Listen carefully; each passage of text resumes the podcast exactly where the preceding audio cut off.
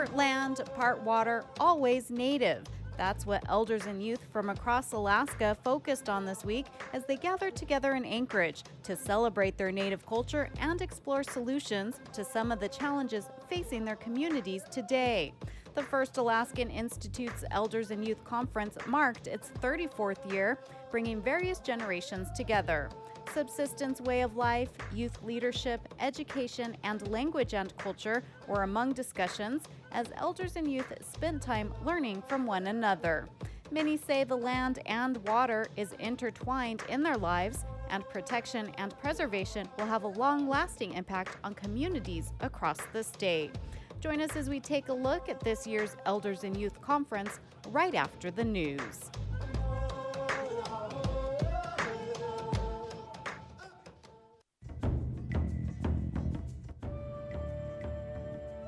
From the 2017 Alaska Federation of Natives Convention in Anchorage, I'm Christine Trudeau. Will you stand with me as I continue my hunting?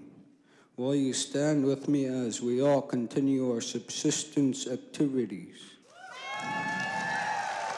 That's Chris Apassingok, the youth keynote speaker for the 34th annual Elders and Youth Conference in Anchorage this week. Monday, he was personally recognized by Alaska Governor Bill Walker and Lieutenant Governor Byron Mallott. At 16, Apassingok came under the national spotlight when Paul Watson of Sea Shepherd fame criticized the Siberian Yupik subsistence hunter on a recent whale kill he'd made after posting about it to social media. Watson goaded hordes of followers to attack a Apassingok on social media.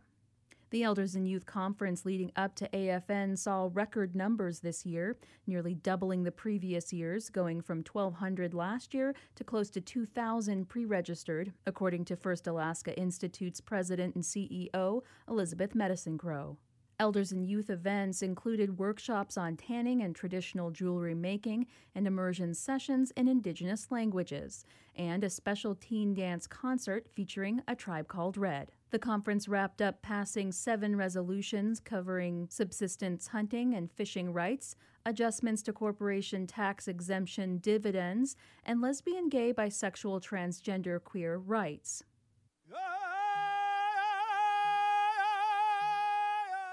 Also, leading up to the convention, the AFN sponsored a conference on tribal leaders.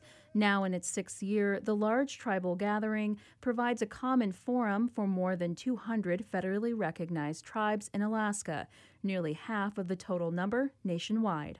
This year's message was clear right away when the tribes were greeted by nearly the entire cabinet of Governor Bill Walker and each of them, from corrections to commerce to public safety, was prepared with a list of items they were prepared to cooperate with tribes on. Corrections Commissioner Dean Williams said it was, quote, completely unacceptable and wrong that three out of four Alaska natives who get out of prison end up back there. He's hoping for agreements with tribes to take over probation programs, and he's looking to revamp the halfway house system. The Environmental Conservation Deputy Commissioner Alice Edwards expects to soon grant health certification that will allow elders in public care facilities to be fed traditionally processed seal oil. Attorney General Jonna Lindemuth said the state wants to do more for village law enforcement programs. They want to give village police officers and tribal police training and evidence gathering. She said her staff has been hard at work drafting sovereign immunity waiver agreements with tribes. At the conference on Native law on Tuesday, Lindemuth gave the first detailed description of the administration's position on tribal banishment. She said that any time the state learns a person has been banished and it is related to domestic violence, the state becomes involved in any protective order. But often, she says, the banishment occurs because the village can find no other option to deal with a drug dealer or bootlegger. The state needs to help the village find more tools to keep their communities safe, and that includes tribal courts and tribal police. But as far as the rights of the person being banished are concerned, in most instances, what we're talking about with a banishment order is the person who's being banished or excluded from a community may feel like their civil rights were violated. That's really a civil matter rather than a criminal matter. The state's not in the business we have limited resources. The state's not in the business of running around protecting an individual's civil rights. At least three Alaska tribes are known to have banished people during the past year. The Dena'ina Convention Center in Anchorage has metal detectors at each gate, and AFN organizers say there may be lines at times waiting to get in. On the agenda for an unspecified time during the first day on Thursday is an appearance by Interior Secretary Ryan Zinke. Governor Bill Walker and Lieutenant Governor Byron Mallott are also on the Thursday morning agenda. From Anchorage, Alaska, I'm Christine Trudeau. The AFN newscast produced by Koahnic Broadcast Corporation and Native Voice One. Funding support from South Central Foundation, Arctic Slope Regional Corporation, Centers for Medicare and Medicaid, Calista Corporation, ConocoPhillips, ExxonMobil, Monadnock Association, and the Rasmuson Foundation. This is a production of KNBA, Koahnic Broadcast Corporation, and Native Voice One, the Native American radio service. Welcome to Alaska's Native Voice. I'm your host, Antonia Gonzalez. Um, part land, part water, always native. That's what people from across the state focused on at the 2017 Elders and Youth Conference hosted by First Alaskans Institute. The annual gathering is now more than three decades old, and for three days, elders and youth got together and they learned from one another. They discussed a number of issues facing their communities. And I have some folks with me here today who um, were at the annual gathering in the past and this year, and I'd like to introduce them. Um, please introduce yourself to our audience. Okay. Uh, so they could get to know my language. Gregoria Freitas Ludau, Gregory Freitas Sr. Unanga Akoke. I am an Aleut from St. Paul Island. That's what I said. So, uh, yes, uh, anything I say which can help you people, tin, teaching, tanamanagaray nakocht, you are all people of the land. Mm. Itangil wagan, we were here first.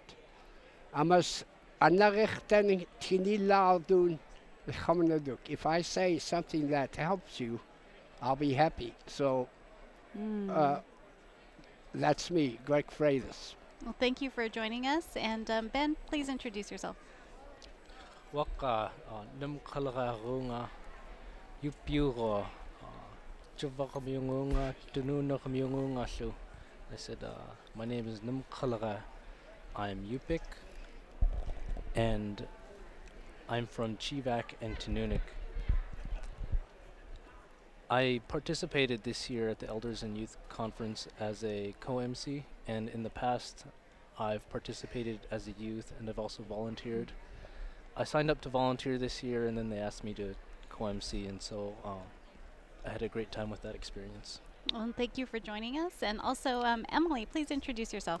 Uh, thank you. Waka Winga Connect Nakiagak. My English name is Emily Tyrell. I'm Yupik and Inupiaq from Emmonak, Alaska. My grandparents are John and Cecilia Sipri, and my great grandparents are Pearlie and Axel Johnson. Quyana for having me here today. Thank you. And you're also with First Alaskans Institute. I am. I am. I have the honor of serving as the Director of Sustainability for First Alaskans um, for almost four years now. I'm really excited. Love my job. Um, but yeah, the, these past three days at at the at the Elders and Youth Conference, it seemed like one long day. And th- this is uh, such a great time where elders and youth get together and they talk about all kinds of issues, find solutions, um, and language and culture is integrated in all parts of the conference. You see, um, there were more than a thousand people attending, um, and it's just great to see all the language and culture incorporated. And this year, the theme, part land, part water, always native, we uh, spoke with some people who um, told us a little bit about that, including Bayou Moore, who was from Dillingham, and she's an artist. Let's hear what she had to say about the conference theme. It goes along with everything that we are with being subsistence gatherers, hunter gatherers, needing to be out in the wilderness and assessing your situation so you essentially become one with it and then you have to read the animals if you're going to hunt them you need to know when to be silent when to be joyful and hopeful, and it connects you to it. It explains exactly the essence of who Native people are. The land and the water is who we are. Without it, then our existence would also cease to exist. So the work that I do essentially um, is inspired by what I love about Bristol Bay and who we are as Native people. So I wanted to showcase to anyone who wants to look at it just what what we love about being Native people because there's so many stigmas that are out there and stereotypes about what what a Native person is, especially if you're in the city and you're seeing some people who might be out of their element, but in reality, our our being is uh, we thrive when we're out in the wilderness and out subsisting and doing what our ancestors have done.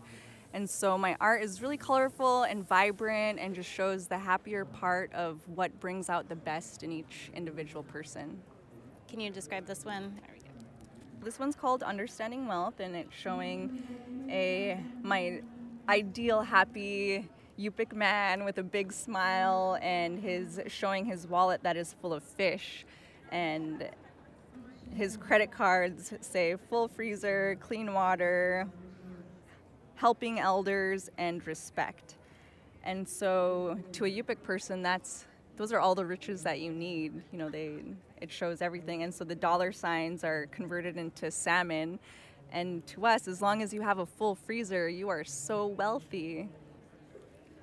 It shows that you experienced the outdoors and had fun gathering with your family. You experienced like the vastness of the wilderness and the largeness of the mountains and the beauty of the lake and the rivers. And then it also shows that you got food from it. And so win win. And that was a artist from Dillingham, Apayo Moore, talking about her art and also reflecting on the theme and how that's incorporated in life. And Gregory, she said that um, to her people, you're wealthy because you have a lot of fish. Your thoughts is on that? Exactly right. Same goes for St. Paul. We have our seals, our birds, our fish, and hell. Yeah, she's very right. I prefer my own native food.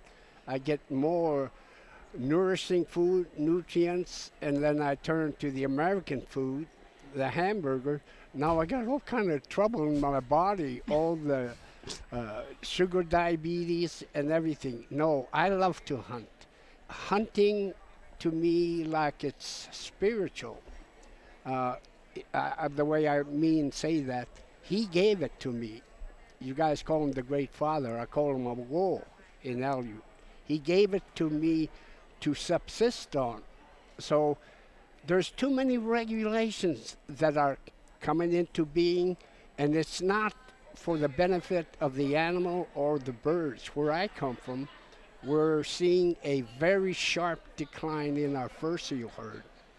And we have government to government relationships, but uh, maybe I say it, I would like to take it over. We're fully organized as a tribe. We have government to government relations. We took over even our clinic. So, and we have all kind of programs and everything you can do, somebody else do. We're doing it because we know our people. And then, and we're providing any kind of assistance they can to make life bearable. And all this here comes like if we, the people of Alaska and all the United States, we know alcohol, drugs are the main thing. And then uh, we're starting programs in St. Paul, then you could call us, and it's working. And it's working. So we had one for a whole year, and then we provide housings. Oh, I got lots to say. So, uh, but anyway, uh, instead of depending upon the government, self determination. We did it. We organized our tribe. We got everything. We got we build houses and everything, provide housing, elder care. We're spending everything and anything we can. And we found out how to get our grants and everything. So, so we're using it. We are recognized now. So people are coming or calling St. Paul, you know, how to do it. So when I say self determination, we have the tendency to want to just talk about it. It's talked in the family or outside and everything. Maybe we should do this, maybe we but you have to put it into action. And St. Paul is a good example. Life is improving. So in turn, we're doing that uh, like the tribe. I'll say I'm proud of it. We're the number one employer in St. Paul. So our people are moving out of St. Paul because the prices are too high, cost of living and everything. We're trying to bring them back. And then I'm proud to say there was an AC store from Canada who owned it. We got it back. Oh, so we're running that store. So Yes. uh, I can't, all I can say is you can do it. My people in Lower 48, you can. Yes. That self determination, you find out the definition and step by s- it won't take overnight. But probably our tribe took nine, ten years. But look at the results. Holy cow, it is good. Uh, we have all our children that were outside somewhere. Now they're back or either with elders, people that they know, and especially the food they eat and everything. It can be done. And I like to say Atakanakun. That means we are one. All the indigenous people of the United States, Alaska, or even the world. Now, if we came together, oh, that voice would be heard. Right. It would be loud and clear. And I would encourage, we got Lieutenant Governor, who's a native, Speaker of the House, who is native. I want to put our people in places where they can they can help us better there. Yes. Now, my dream would be uh, uh, a native being president of the Yes. United States. Even Well- the governor here too, you know. Well, and you know, the Elders and Youth Conference is ba- about leadership. And Emily, um, your thoughts on um, emerging leaders, what uh, Gregory's talking about, about having this native president. Absolutely. And I just have to say how much I love his energy. Yeah. um, Greg was actually Life. Greg was actually our keynote a couple years ago. yeah, I was keynote speaker for the Yeah. elders. Yes, and so um, yes, so as so at First Alaskans, we're a statewide Alaska Native nonprofit, and we do we advance our work uh, through our vision of progress for the next ten thousand years, and that really just builds on the strength of our ancestors, and um, it's from a strength-based standpoint, and our elders i- our our Elders Youth Conference, as you shared earlier, it's been going on for more than 30 years. Um, and this year we had record breaking numbers. Um, it really was powerful to be in this space, to hear the keynote speeches, to see the resolutions that were passed. But it really was grounded in our culture and our language. And that's something that I personally, as an Alaska Native woman, really appreciate that we have our culture and our values at the center and then we build out the workshops. Um, oftentimes I have attended conferences where they have this great agenda and then they add in culture and we make sure that that is centered. And from a leadership development standpoint, um, at First Alaskans, our philosophy is that you don't stop growing as a leader. So what we do is, you know, we, you know, as soon as you could get, you, you have your babies, you bring them. You know, at, you know, if I ever have another baby, um, it's welcome that I bring my baby to our office. And so we say we always have our children at our feet, um, so they can start listening and hearing the work that we do. And then with our elders and youth conference, um, you know, we make sure that our, our our young leaders have a voice at the table. And when they get to the point where um, we don't to say they are emerged, but when they, you know, when they um, are using their voice, we step out of the way.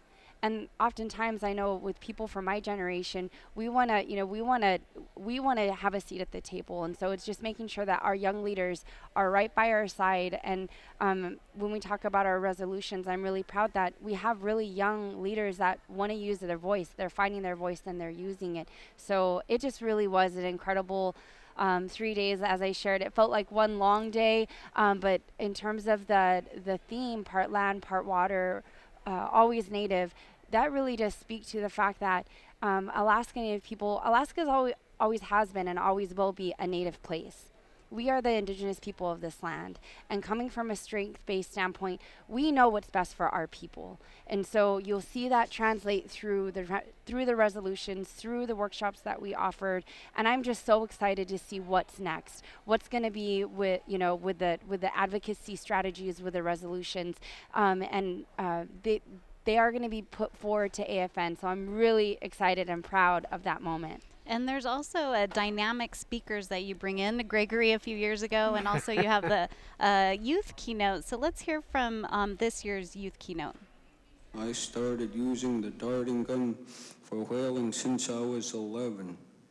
I first started making the bomb when I was 13, which involved adding gunpowder and fuses. I started being a striker for whaling when I was 15. On the 17th of April last, we were boating and we caught a bearded seal as evening came. We towed it back to home while butchering the seal. One of our crew, Abatu, seen a whale spouting nearby. So after butchering, we went back out towards the whale. Not long after the chase, I struck the whale. The harpoon didn't stay on the whale.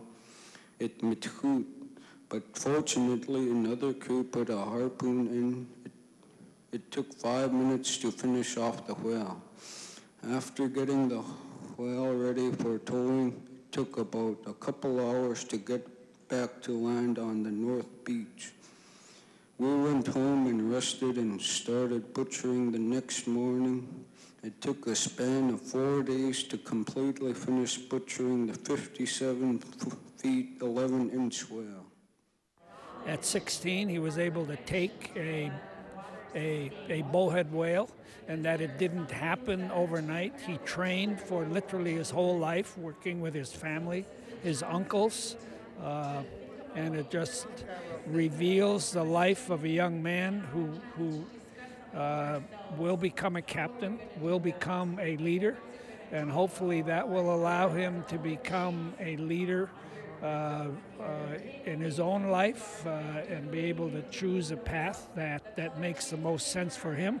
But being selfish, I would look forward to a young man like that becoming a leader for Alaska. And what does the state of Alaska um, need to do or doing to help protect subsistence activities?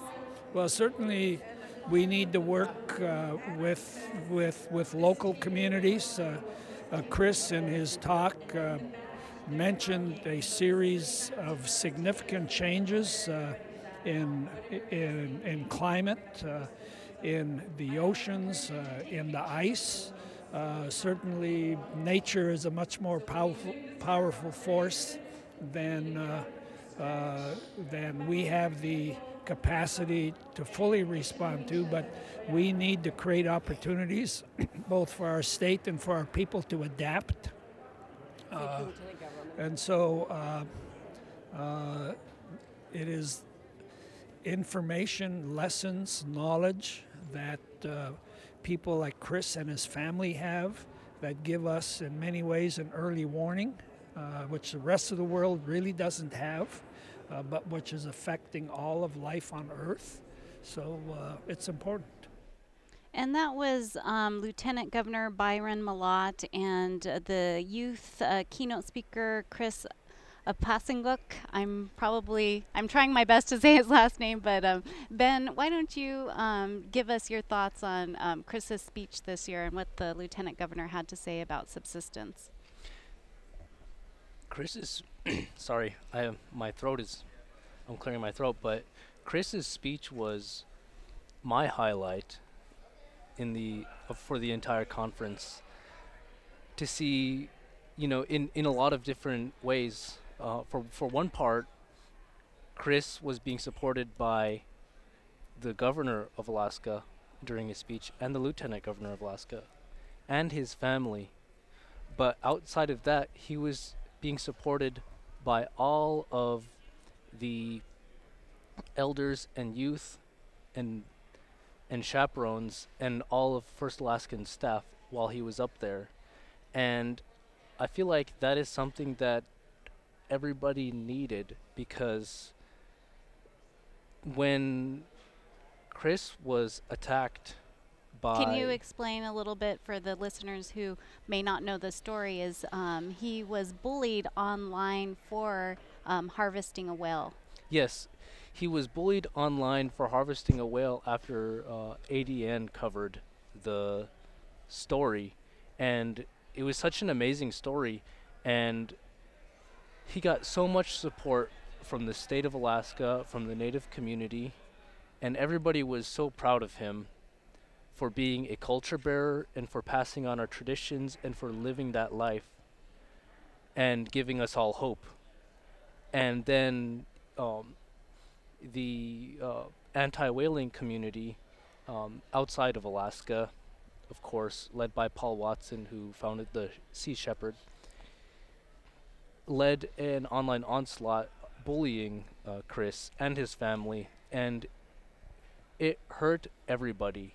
It it hurt all Alaska natives throughout the state, and we just really needed to lift him up in order to lift ourselves up also, and that's what happened during that speech, and the way he stood up, his words were like he was standing up, you know, inside himself. He was standing up, and it helped us all stand bu- back up again, and I I can't really. It's hard to explain the way it felt, but I know it's what needed to happen when he made that speech. And Emily, you were shaking your head. What did what did what did you think about Chris? When I first saw the um, just the onslaught of and just the amount of negative, um, you know, just bullying on uh, social media, I remember having this uh, feeling of, you know, I had never met Chris, and as a Native woman, you know, as a Yupik woman, I know he's si- Siberian Yupik.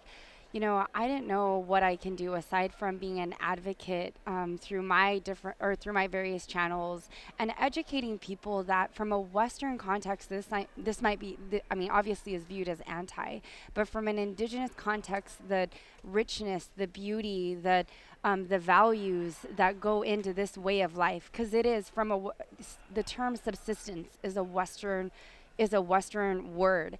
Um, from a Native Indigenous perspective, it is the way we are. It is, it is the way that we have been. It is the way that is um, this this way of life has sustained our people. And so, using this as an opportunity to educate people, you know, that was, you know, I I, I had a sense of, you know, I don't know um, what I could do because I had never met Chris, but then to hear what he shared at the conference and then asking everybody to stand with him. I had an opportunity to stand with him, and I was in tears um, just to see so many of you know our youth and our our, our elders and natives and non-natives um, standing right by his side. And um, although I've never whaled with Chris and his family, I've had an opportunity to attend Nalukataq in Barrow, and it's been one of the most beautiful festivals that I've ever attended in my life. Um, you know, just from my own experience, seeing how when you harvest a whale, you immediately share out with your community. Um, it's it's it's sharing. It's it's our our value of sharing and being raised between Alaska and Texas and seeing you know the indigenous versus Western. You know, there isn't this kind of mindset of private property or private you know this this not this view on one person it's immediately shared out. And being able to be part of Nalukataq and to share the whale with the entire community it was really powerful knowing that this animal will help sustain this community through the winter. So for me personally I had a it was very moving that I wanted, you know, I had this experience of almost being paralyzed, not knowing what to do, and then being able to be in a space where I can stand with a young man who is providing for his community. He is a hunter, he is a warrior, he is a provider. Okay, well, great. Well, we're talking about the Elders and Youth Conference. We got to take a quick short break. We will be right back. You're going.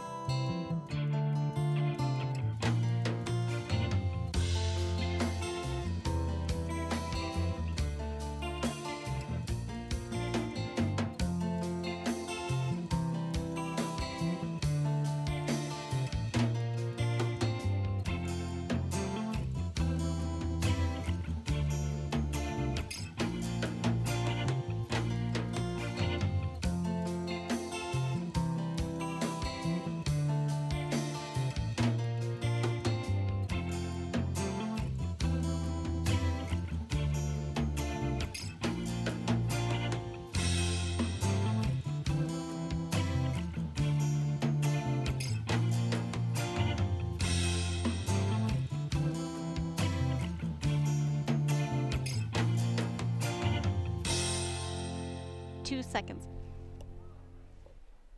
Welcome back to Alaska's Native Voice. I am your host, Antonia Gonzalez, and we're talking about the 2017 Elders and Youth Conference. And attendees were taking a look this week at land and water and how they're intertwined in their lives. And I'm joined by some guests here today who are sharing their thoughts on Alaska Native ways of life. And uh, Gregory Freitas thank you yes. for being with us. Welcome You're welcome. back. You're welcome. Um, and I also have uh, Ben Agimuk.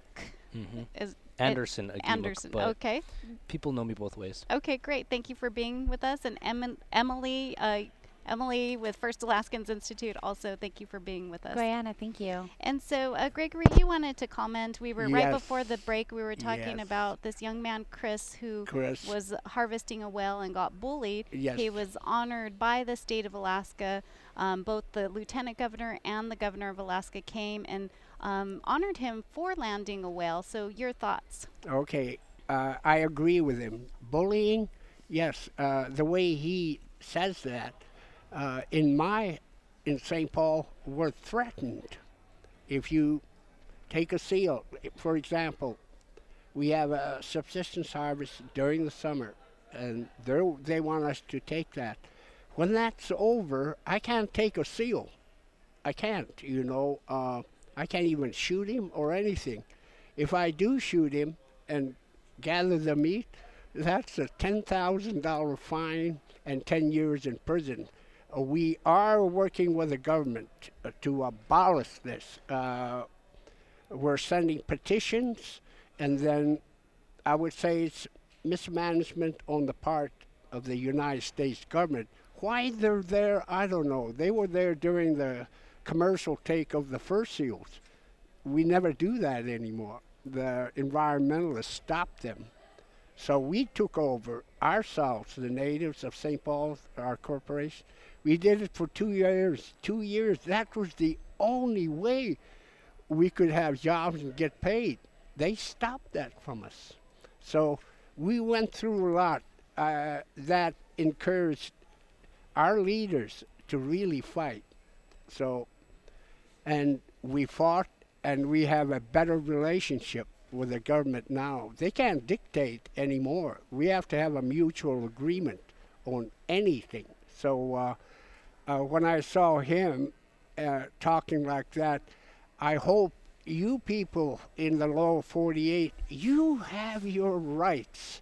Use it and everything. Uh, like I said, you're more than us. The 48 states and all the reservations. Gosh, you guys come together, and as we call ourselves, Atakanakun, we are one. If you come with one voice, what I would do is go to that United States Congress the way it's going now. I mean, uh, I'm wondering if, if I'm in the right place.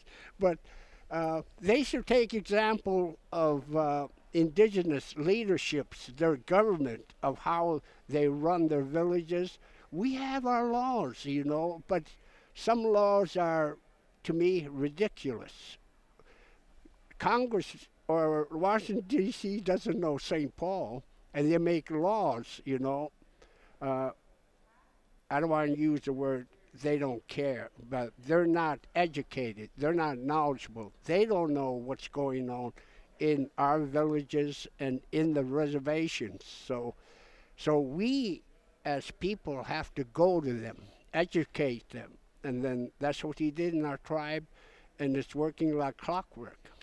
Well, thank you for sharing that, um, Gregory. Yeah, there's a lot of work being done on various levels at tribes across the country, here in Alaska, lower 48, working with local, state, federal officials, and that's a lot of what is happening um, at Elders and Youth and even uh, or at uh, Alaska Federation of Natives annual convention as well. Um, and back going back to the Elders and Youth Conference, there's also the Elder Keynote. Um, this year, Claire Swan gave the keynote address, and she also talked about land and water issues. And she's also a health advocate, and health and wellness is an important part of um, everyday life. So I talked to her a little bit about that. My name is Claire Swan, is my last name. And I read in your bio that um, you work to address substance abuse um, in your community. Can you tell me a little bit about that and why that was important to you? Well, uh, I, I, my, I'm very, very fortunate because uh, we we didn't get trapped in that, but um, it was always there, and and I feel like I say that I came from. Uh, uh, you know, abusive family because I, I lived in the village and we had a lot of problems with that. And I, it always scared me because I realized there were people I loved who, when they drank, would turn in, would they just be, you know, they would be different and not good. So, so and I worked uh, with uh, with that in the 70s. Yeah. And how has Native culture impacted um, overcoming many issues, inclu- including social issues like uh, substance abuse? Uh, they, the, I guess the thing is that, that Native people uh, are, because they come from the land and the water, just it's what they do to be strong. And and you just you're always breaking trail. You're always going. And, so and and and it's a you can. You, it's your choice. It's it's what I learned and what I know. So. And how is um, health and wellness? Um, why is that important to you to address uh, in uh, tribal communities? It's the only thing that you own. You have your body and you have to take care of it. You have your own ecology and environment before you can help others. And that was a elder keynote this year, Claire Swan. And Emily, tell me a little bit about your thoughts on health and wellness and how that's incorporated into the Elders and Youth Conference. Yeah, you know, um, I gosh, I just loved her keynote as well. And um, although I've seen, I've I've seen and I've heard Claire Swan. This was the first time I had met her, and um, by the end of her her talk, I was in tears. Um, you know, one of the messages that really struck with me is that um, you know our our our people know what's best for our people and our you know living off the land our relationship with the land um, you know our subs- you know our our our, tr- our traditional foods um, our medicine our values our you know the way that we live is medicine. And so for me um, her message of um, of health of, of being grounded in health and health and wellness excuse me um, really underscored the message that um, our you know our people know what's best for our people and finding our way you know our our our paths in life but never steering away from what centers us you know our relationship with the land our way of being our way of knowing um, i you know as i mentioned it I was in tears by the end of it, and um, she, like Greg, has so much energy. And um, for me, you know, I I left that morning just you know really like i just need to spend more time with elders so i can get so so i can find more energy. But i really you know our people going back you know oftentimes um, you'll see you know just medication medication medication when in you know these uh, providers pushing medication when in reality it's the way that we've known for centuries for thousands of years um, practicing our way of life. I've heard so many times from elders that when they're sick they'll eat muktak or they'll eat our traditional food and that is healing. Our values our culture is medicine. It's healing. Um, so for me that's something that i know i'm going to take home and i'm going to practice in my home and with my daughter And we we also got um, a chance to work with some of the participants the last few years who are we're calling them young media makers. So they ran around the Elders and Youth Conference and gathered audio and interviewed people. And to me, that's really important as a Native American journalist that we're the ones sharing our stories and we're the one getting out there and um, giving voice. So let's hear what some of uh, the students at Elders and Youth gathered. Morning, my name is Aurora Warrior. I live and work here in Anchorage, Alaska. I grew up in Wasilla, but am privileged to work for an organization that serves the North Slope communities. I would like to see residents of Anchorage get outside of Anchorage and one, experience the cultures, and two, provide resources to the regions that we're trying to serve. For instance, uh, teaching Wainwright about skin sewing, we, we can't do that from Anchorage. We have to get there and experience and share that with the residents. My name is Tim LeCount. I am 35 years old. I'm from Palmer, Alaska. I think the biggest thing in the suburban areas or maybe in the road system is that students feel maybe outnumbered or just that they don't have a way to connect to their elders. Um, in the villages, usually there's a specific heritage that kids can rally around, but in Palmer, you might have Yupik kids or Athabascan kids or Alutiiq or you know, Inupiaq kids all sitting in the same classroom, and sometimes they can they can let that disorient them to the point where they just let go of all their culture because they don't feel like they're with everyone who's the same as them. So I would love to see a way where kids can still connect to their culture even in the city. And that was some interviews gathered by the young media makers um, who were working with Koahnic Broadcast Corporation at the conference. And the attendees were talking about city issues and some of the issues that they face. Ben, you're from um, Bethel, and uh, tell us what you thought about um, what the attendees had to say about city versus rural issues. Well, city versus rural. Um, I I say I'm from Bethel, Chevak, and Tununak. I've also grew up five years here in Anchorage, and from my experience, I over the years of going back and forth, I've come to validate my identity um, as an Alaska Native who has had urban experience.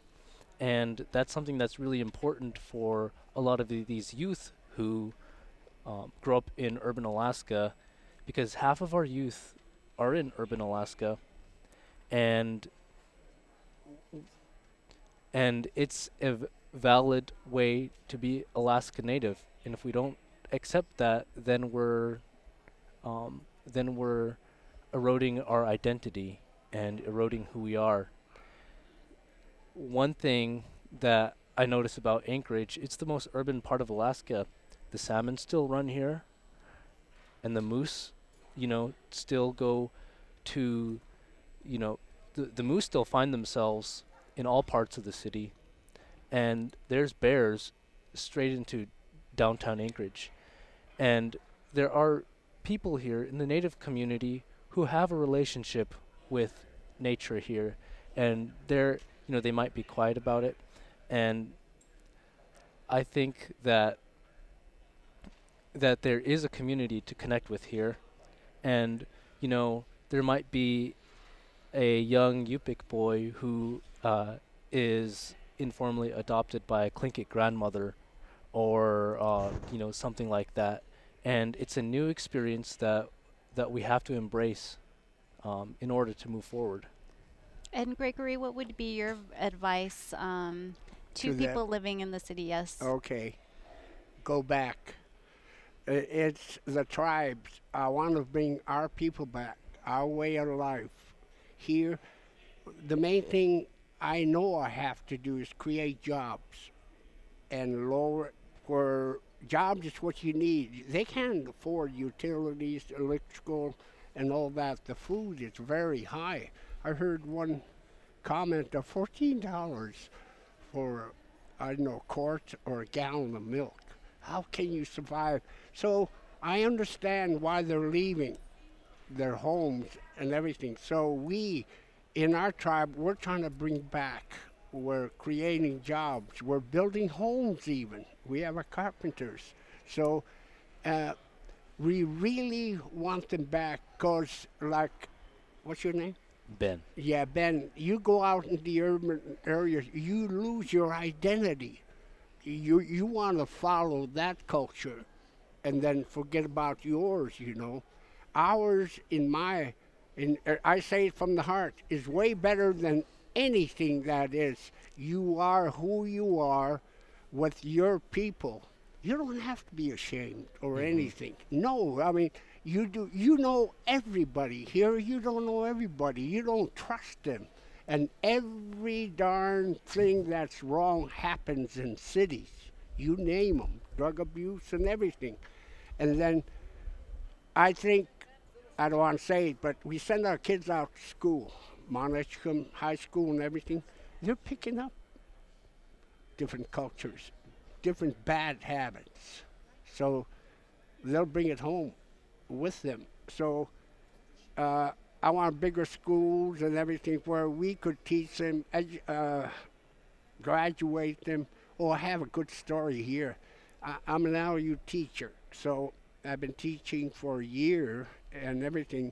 So uh, I'm proud to say all my two students graduated. They can read Aleut, and the graduation speech was in Aleut. Oh, holy cow, that was good. And one thing even better, my granddaughter is teaching Aleut in school. So, see, it makes me feel I accomplished something. It, it's a matter of doing. Great, thank you. And Emily, you're shaking your head. You wanted to add to city life versus uh, being in rural areas. Yeah, you know, one of the things um, that was shared this morning um, in terms of, I, I, just love the message that's being shared right now. Um, I, what Lieutenant Governor Byron Mallott had shared, you know, from I guess from the state standpoint, you know, the like the primary um, like where our resources come to fund our state come from rural Alaska. Um, you know, oil, gas, um, you know, it comes from rural Alaska. Yet a lot of those resources are not being allocated back to rural communities.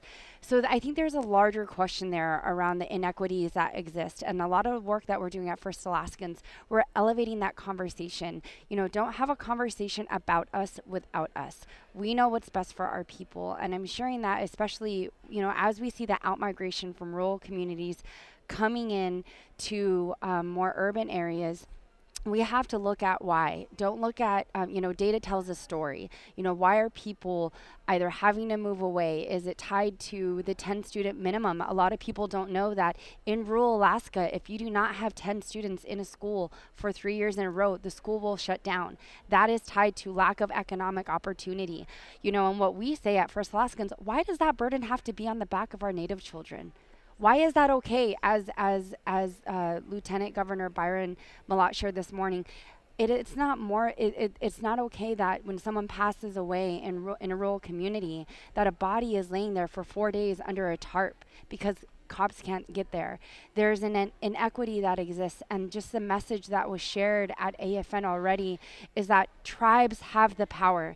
There are people, there are feet on the ground. They know what's best for their communities. We want to, you know, uh, as Greg, w- as Greg shared around education um, we need to have the acknowledgement for what happened in our boarding schools. Healing needs to start taking place. We have people in communities that want to teach our children who are there, who have that that that um, that will and that knowledge. They need to they need to have their voice at the table. So guess that's my two thoughts on on out migration. You know, our people are here. The time is now, and it's just hearing the message of self determination. We know what's best for our people, and you know, we you know the um, the signing that just took place between tribes and the state. You know, I love seeing that this shift of the government to government relationship in in in Alaska. Uh, it's it's a very exciting time to be part of, and um, as an Alaska Native woman, I know that you know, my grandmother or my mother may not have had this opportunity. So I know um, with every fiber of my being, this is my path, this is my purpose. And I want to, I, I want my daughter to have a better life experience than I had, than my mother had, than my grandmother. And uh, going to what Gregory was talking about with um, education, uh, we also uh, talked to some people about higher education, and there that is definitely a focus at the Elders and Youth Conference is uh, education, higher education. So let's hear from um, uh, Pearl with Tribal College. My name is Dr. Pearl Brower. I am president of Ilisagvik College, and we are located in Utqiagvik, otherwise known as Barrow, Alaska. Ilisagvik College is Alaska's only tribal college, and actually Alaska's only independent community college, as we are not associated with the university system. We offer somewhat of a three prong approach we have academic, vocational education, and we have workforce development training we serve approximately seven to 800 students every semester who come from across the state of Alaska.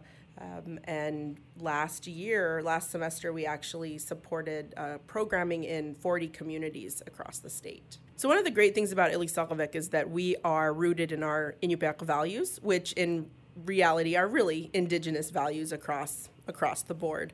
And so we do our best to incorporate that into everything we do, whether it's instruction, what we serve in our cafeteria, how we work with our students to give them extra support if they need that, and the general feel of campus. So, what we have found in all of our studies is that this cultural connectivity really allows for increased student success in attaining uh, their goals of higher education. I think that one of the important things there is that there is a lot more focus on the importance of connecting with our Indigenous students in a way that makes sense to them. And that's really the key. We've only been around for 22, 23 years. So we have to recognize that we're still in our infancy in a lot of ways. And our student base is very much first generation college students.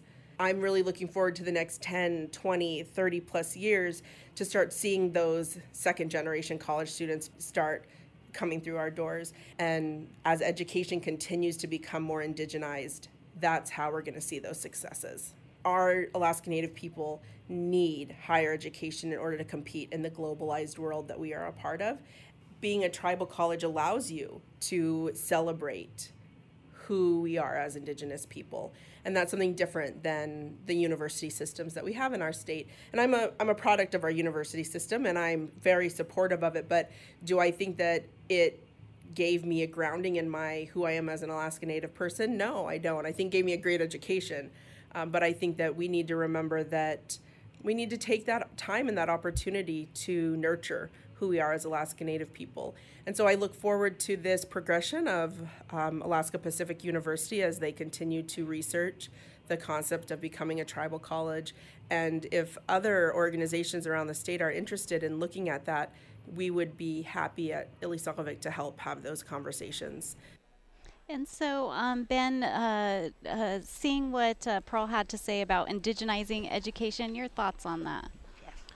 Well, indigenizing education is something that we are working on in you know throughout the state, and my experience growing up was you know uh, Yupik classes, Cup'ik classes, and and I see the younger people back home um, start off with uh, with Yupik and Cup'ik immersion, and uh, one of the success uh, successes I know is uh, uh, is Ayaprun out of uh, out of Bethel, and these people uh, are these children um, come out of this immersion elementary school program and graduate uh, at the top of their high school classes. Um, you know, uh, they tend to get better grades, uh, do better in school than those who uh, didn't go through Im- the immersion program. And uh, that program is not uh, is not only focused on language; it's also focused on culture. And that's the only way you can do language. is th- that's the best way you can do language is through culture, and the best way you can do culture is through language. And and then uh, you know back home at Chevak uh, wh- when I was going to school there we always had you know cultural heritage week we had uh, c- cultural uh, uh, we had sea week and we had these these different um, events throughout school.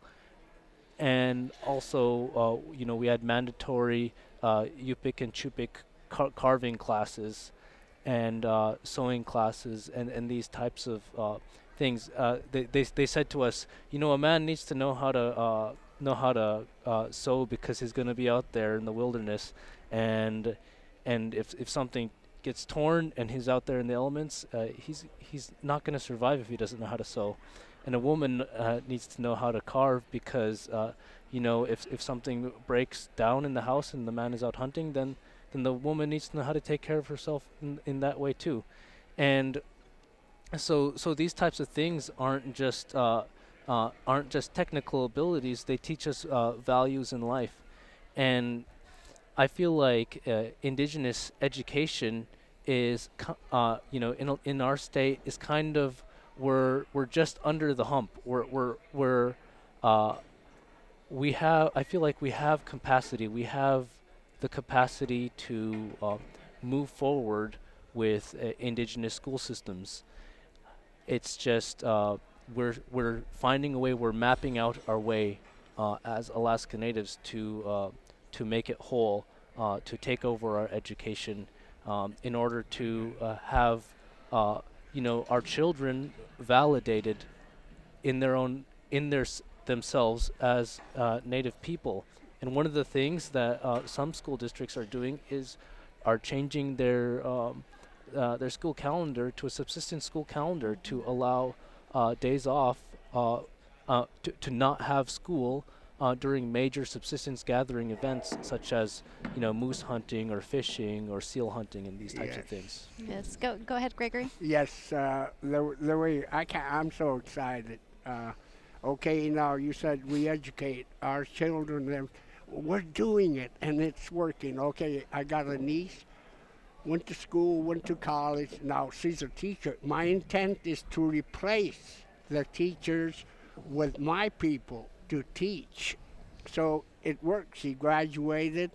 And then, like I told about my, uh, we have a principal who's our Youth. So I want to take over the jobs. They don't have to hire out and all that money they're giving to them. My people need it. So Yes, go go ahead, Emily. Um, I think as we move in this much needed direction, we have to not forget our past and where we come from. And that's something that I know specifically at First Alaskans we're also doing. And um, in addition to working at First Alaskans, I'm the president of my daughter's charter school, the Foundation for the Alaska Native Cultural Charter School. I'm also a PhD student in Indigenous Studies. And there is power in, you know, not only understanding the system, but I don't want to say using the system against itself, but also like how can we indigenize it? How can we have it grounded in our values? What's good for our people? I love what Ben said. The kids have to see themselves reflected in the curriculum. And I think speaking from my own experience, I never growing up I never was taught about the boarding school era. And to this day, my grandfather will not speak Inupiaq. And so growing up I felt the pain of what happened, but I didn't understand it. And so as we're moving in this direction, there this historical amnesia has to stop. And what I mean by that is that our our um, our state, our government has there has to be a recognition about the boarding school era. There has to be an understanding that this system was a tool to assimilate us. And healing has to be at the center. And I just have to give a huge shout out to the National Native American Boarding School Healing Coalition. They're doing great work around advocacy and education. And um, I know there's going to be a, a, a Carlisle repatriation meeting on November 30th. Um, so it, there's important work that's happening. And so as we continue to indigenize our school system, there has to be um, a recognition about what's what's taken place in our history. Well, thank you so much for being here. We I appreciate it and happy Elders and Youth Conference 2017. Happy AFN 2017. I'd like to thank my guests for joining us today and also thank you to our engineer Lauren Dixon who um, engineered the program and producer Daisha Eaton. I'm your host Antonia Gonzalez. AFN Alaska's Native Voice, produced and directed by Antonia Gonzalez, Daisha Eaton, and Nola Daves Moses. Funding support from South Central Foundation, Arctic Slope Regional Corporation, Centers for Medicare and Medicaid, Calista Corporation, Conoco Phillips, ExxonMobil, Maniilaq Association, and the Rasmuson Foundation. This is a production of KNBA Koahnic Broadcast Corporation and Native Voice One, the Native American radio service.